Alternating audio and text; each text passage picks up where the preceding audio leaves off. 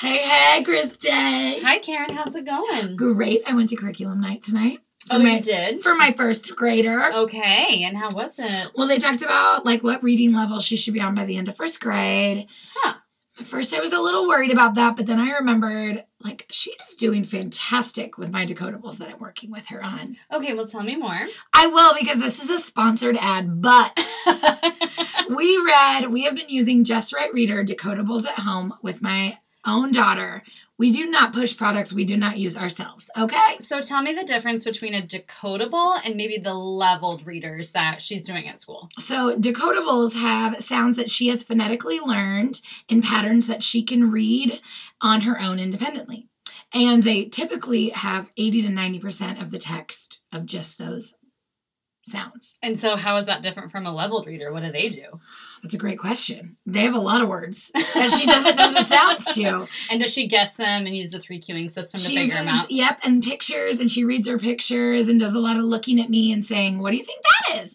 The great thing about Just Right Reader decodables that we've been using is there's a lot of text on each page, and that is what I've been loving. So, like some decodables I've had before have literally like one, sentence, per page. Yes. No, we just read one the other day called Poppets, which was all about Oh, puppets. that's what I love about them is that they're like super relevant to kids. so relevant. And she was able to talk to Grandma, who's also with us, about what a poppet was because Grandma had no idea. that doesn't surprise me. but but the cool part is she could read the word pop in it on her own. Aw, they do a really good job, I feel like, of using relevant topics and fitting it in with the phonics skills, even really low phonics skills. For sure. And one of my complaints with decodables has been in the past that like you can't typically do any like deeper thinking with them because right, they like no with them. Yes. Dog ran fast. But like these have actual text with characters doing things, making jokes, being silly, and like we can actually talk about it. So it's great. Well, that's awesome. Well, hopefully our readers, our listeners, will check out justrightreader.com. Yes, you do not just have to use them with your kids at home. You No, can also no, use no. them with your students. Definitely with students. Go ahead, check out their website, justrightreader.com. Tell them the Modern Principal sent you. Boom. This is Christine. In a moment, you'll meet Karen, and we are the Modern Principal. We're enthusiastic educators with over 30 years of combined experience in leadership roles. We've been teachers, coaches, assistant principals, head principals, and now central office. We are on a quest to redefine the role of leadership in schools and use our voice to steer the next generation of leaders in education. We try to keep our pod short, although we don't always succeed. And a little bit of bite sized PD you can get on your way to or from work each week. This week, we are talking about what to do when someone is placed in your building that you did not hire. Hey, hey, Karen. What up? Hi. Christy. Well, my voice is sounding great. It is really uncomfortable. Like I have to talk to today. I had to do a call with my superintendent, and like as a as a principal, I didn't do that as often, and like it's really weird with my voice. Mm-hmm. I was trying really hard to push out volume so it wasn't scratchy, and then it just sounded super awkward for I me. I think that you should worry less about your day job and more on the implications for your podcast. What do you mean? Uh, somebody posted, somebody hacked our account and posted that our last pod was awful, and I thought it was fantastic. No, it was really bad. Oh, so our account was not hacked. no, it was you. It was really me, and I was literally spacing off as I was editing it in the beginning. It got Okay, better towards the end. So the problem is with our dynamic is that Christy loves an agenda and to stick to it, hmm and I like to just talk and see where the day takes. I'm gonna me. try it. I'm gonna try it this time. You're already not. You're already looking at the agenda, thinking, "How am I going to segue into the witty banter?" You can't. You can't just let a pod go where it goes. All right, Christy, witty banter I time. think that's the purpose of the agenda. anyway, She showed me her task cards that she printed and laminated, and adds to her planner every day. I did not laminate them, but I did print them on post-its. They're my daily habits. daily habits. Which one of them was to check an email for our grad school, and I reminded her that you could have that email automatically forwarded. I don't want it cluttering my inbox. There's so much stuff. I don't want every time a car is broken into in St. Louis to be sent to my regular email. But you're checking it every day anyway, so you're going to read it because now it's on your daily task. See, I'm here for all the help. For everyone who thinks they need to be more organized, I'm here to help you. Shut it. Shut it, shut it, shut it. Okay, we're two minutes in and we haven't even covered anything on our agenda. We haven't. We haven't. Um, more importantly, did you have AOL Instant Messenger? Well, that's a left turn. Of course I did. I'm five. You did. I'm 12 years older than you. No, you're not. But I didn't what do you think I was- did in college? I did it in middle school. you guys, I I, did was- not have a cell phone until I was 21, so AOL was my lifeline. I was one of the only people who had a cell phone in college, like in my group of people. Not that not other people did, but in my group, Like they I- had to use the dorm room line. I actively remember having to leave one location, go home, check my Right. voicemail. Right. Call people, That's what my and then meet had to do. I had a cell phone in middle school. Okay. Um, but I asked that because somebody brought it up to me recently because she was like on a Peloton ride and it was like, hey, shout out to all you Peloton riders who um, are brave enough to use your AOL screen name now as your Peloton name. And was wondering what yours was. oh my gosh. Don't, you don't know? I don't remember you it. did not spend enough time. I did not. What was AIM. yours? Okay, let me guess. It was You won't guess. Hanson Hottie. No. no, it was almost worse. I don't believe you. It was really bad. I- What was but it? you have to remember I made it when I was probably 11 or 12. Okay. Christy is a ditz. Oh my god. And I used That it. is word the femi- the feminist in me is burning. I know. I know. That is worse. I used it like, I mean, until AIM wasn't a thing anymore. I think mine was like Care Gibb or something Okay. boring. Like your actual name. Yeah, but like high, like That's nice. short. I maybe wish that I had an adult who oversaw my my internet usage back then. I think you should have in middle But school. you were an adult over, overseeing my your brain was internet. not fully formed. we always joke, my friends and I, my college friends and I, we all knew each other's AOL passwords, Mhm. which was also helpful in case we wanted to like get on and pretend to be the other course, person and then like message Mhm. with boys and Yep. invite them to our dorm without other people knowing. We've done that before. That happened to my friend Becky. Anyways, um, we would all know each other's passwords, and they were all crushes of celebrities Oh, that we nice. had in that genre. Do you still use it? No. Hmm. No, mine was um, TC Lover, which was Tom Cruise. this was back in like Top Gun, Footloose. Like, no, that wasn't him.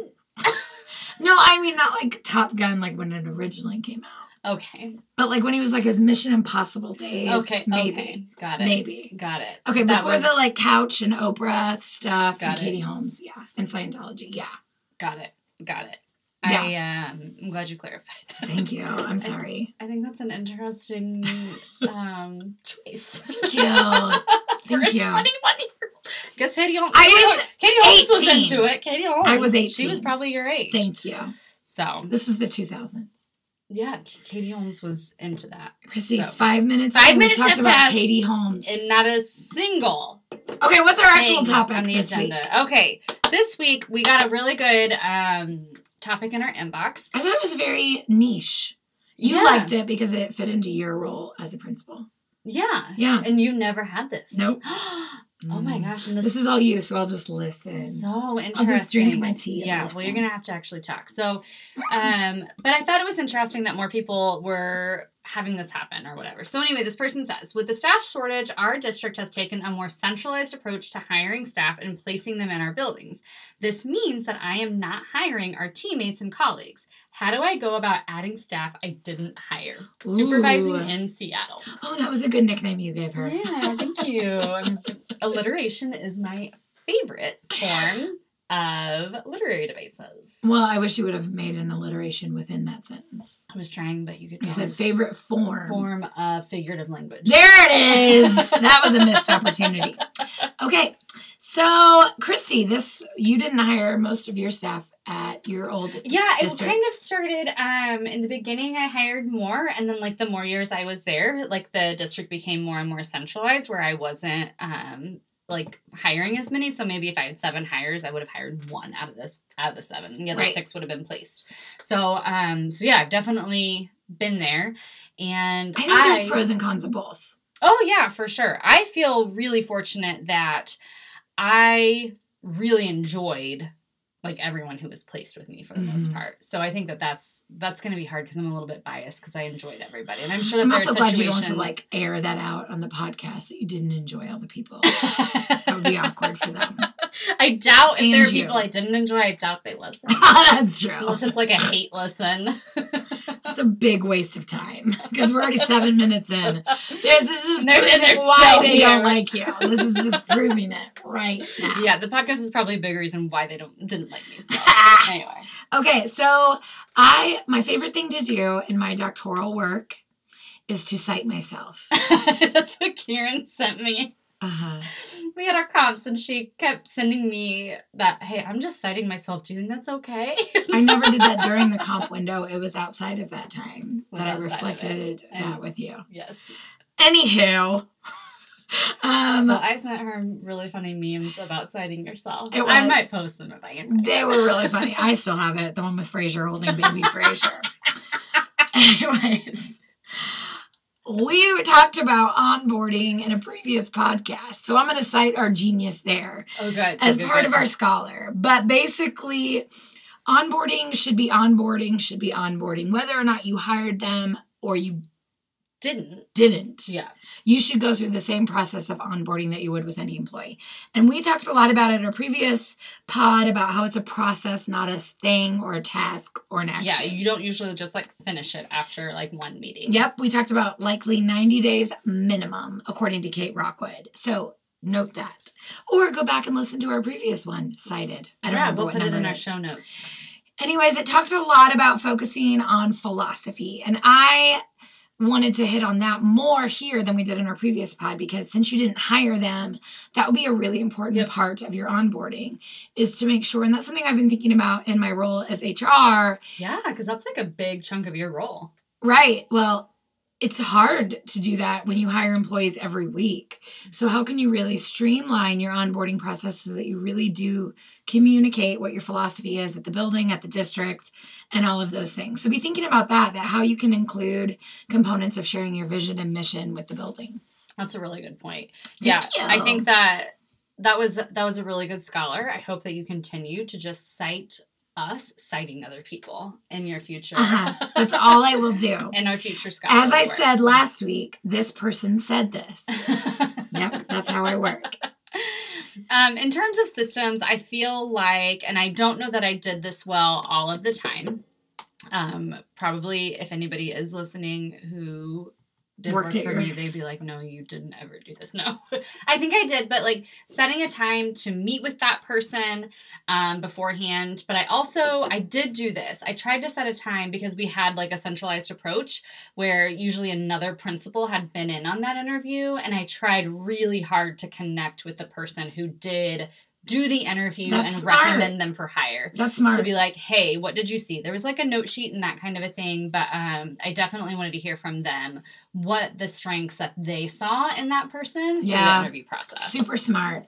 And one thing I'll add that we didn't cover before about like when you welcome people, obviously there's the swag and the gifts and the orientation things that you can do for your new staff, but it's really good to have your process of onboarding written out Yes. um, so that other people can assist you with that. Yes. Like you don't have to be, as a principal, the only person welcoming and inundating your new hire with everything about your building. Your secretary can take a role if you have a coach, Yeah. the team. And making sure a buddy, that you're a treating mentor. this person um, who you didn't hire the same as people that maybe you did have an internal interview team. Absolutely. Um, because ultimately that person also probably did not decide to be placed with you. Right. And so I think it's really important to just make sure that you're welcoming them with open arms. right. And I think it's really important too to think about.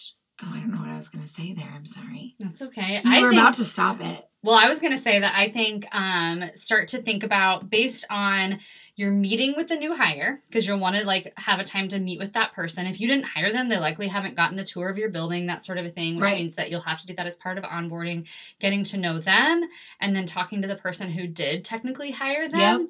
Um, starting to not that you're going to keep this opinion forever, but to start to think what is this person's strengths? What are their weaknesses? Yep. And if they are um, placed as well, because I was in a position too where people were like, literally, it wasn't just, hey, this person's hired for your building. Now you can put them in whatever content area or whatever grade. they were placed for particular like. Spots. Oh, that's and tricky. so um, just trying to really think about what are their strengths what are their weaknesses what are the strengths and weaknesses of the other teammates that they're going to have and how can i position this team in the best light right. um, to get to know each other to work well together to hopefully enjoy each other that was always a goal of mine that my Right. teams like enjoyed being Personally. together if possible so um, I you have to think through that That makes me think a little bit about before you even introduce that person, it might be really good to do that part. Um, because then you could highlight to their team, to their content. yes These are the reasons I think this person will be a great fit with your team. Yes. And yes. these ex- either their experiences or their demeanor or their what they're bringing or their excitement or whatever it is, Yep. then you can really highlight that for your team or for their grade level or content area. Yeah. You definitely have to do some work getting some information because I would assume that a lot of our listeners are like us. Like, we think that an interview is two sided Yes. in terms of the person. Yeah. The person who's wanting a job should also be interviewing the quote unquote boss or the team that's Right. already there to say, oh, is this also good for me? And so, obviously, if you're placed, that takes some of that autonomy out of their Yep. decision making. Yeah. And so, I think that it's up to us as principals to make sure that their their experience is as positive as possible. Right. I'll tell you, um, we don't typically do centralized in my district, like principals hire. But because um, I'm new to the role and I was doing so many sub interviews and we had a ton of para, para openings, there were a few sub interviews that I was like, you'd make a great para. Mm-hmm. We've got 20 million openings. I'm going to grab you. So I did some of that this year and it made me feel a little uncomfortable because I was like, I'm giving you this person based on my interview They have with a, them. they have a skill set, obviously, that Right. impressed you. So it was always so reassuring when the principals would be like, okay, I'll call them. What's their number? Give me their resume. Let me look it over. And it just felt really good to know that that principal was going to call them the day after I offered them a Yes. position Yes. or the day of and say, welcome to my team. Like, yeah. I'm glad you met Miss Heil already, but now Yeah. you're going to get to know your family. And I think That too, knowing that, um, so I was actually in a position where I was hired at one point as an AP, Uh-huh. and um, I interviewed with like a centralized staff at Uh-huh. central office, and the building principal was not a part of that interview. Oh. and I had to accept a position without um, Talking to the principal? the principal Ooh. or the admin team or any sort of you know building scary. team. It was it was a little nerve wracking, and I I remember even asking like, so do I at least like get to meet the principal to see if we're compatible? You know, like- yeah. and what was really nice is that when the principal called to offer me the position, which was kind of a weird Yeah. dynamic anyway, he also was like just super down to earth and was like, "Hey, I know this is weird because we've never met, but I'm calling to like offer you a job as my AP." Yeah. and so just Like, like, acknowledging and be real um, about that. I I felt personally that that was reassuring in my acceptance. Yeah. Well, we want that a new employee to feel connected. yeah. And as a principal, it's the, it's your job to connect with them. Yeah. And I also think like this. We didn't talk about this at the beginning, but this would also work with transfers. Yes. Sometimes, like we're just seeing with COVID, like class sizes are a little unpredictable right Mhm. now. Yeah. And so sometimes we cut numbers and then we have to add, or we add numbers and then we have to cut in a district. And so sometimes teachers don't get a choice. Yeah, that they're just moved. And so that's where they're needed. You're gonna really need to think about that as like putting yourself in their shoes, that empathetic Yeah. lens of a leader, and really making sure that you make them like the star of the team for a Yes. few days and let them I- be the focal point. I had that at COVID. We had a lot, like at the very the first year of COVID, we had a ton of movement because of virtual numbers Yep. and all of that. And Yep. I ended up housing a virtual team, and a lot of those people were essentially moved to virtual without necessarily Choosing like that. choosing it. Yeah. um and they were all super amazing like just super amazing and super understanding but like my goal i was just like i told my staff too i was like you guys these, These people are have us. been their like their livelihoods and their you know communities have been Right. stripped out from underneath them Right. and I said, we are going to do everything we can to make them feel welcome because I cannot imagine if any of you were kind of like stripped away from me and you were stripped away Right. from your school community. Right. And so, um, and again, it wasn't like a malicious movement, it was just something that was necessary for the good of the organization. And I think as a principal, think about if there's a situation like that, and if it's appropriate, talking to your team about how we are going all in to welcome these transfers. Right. And like I feel from the last thing I'll say about the soul side, because now we're at 17 Jeez minutes. But the last thing I'll say is like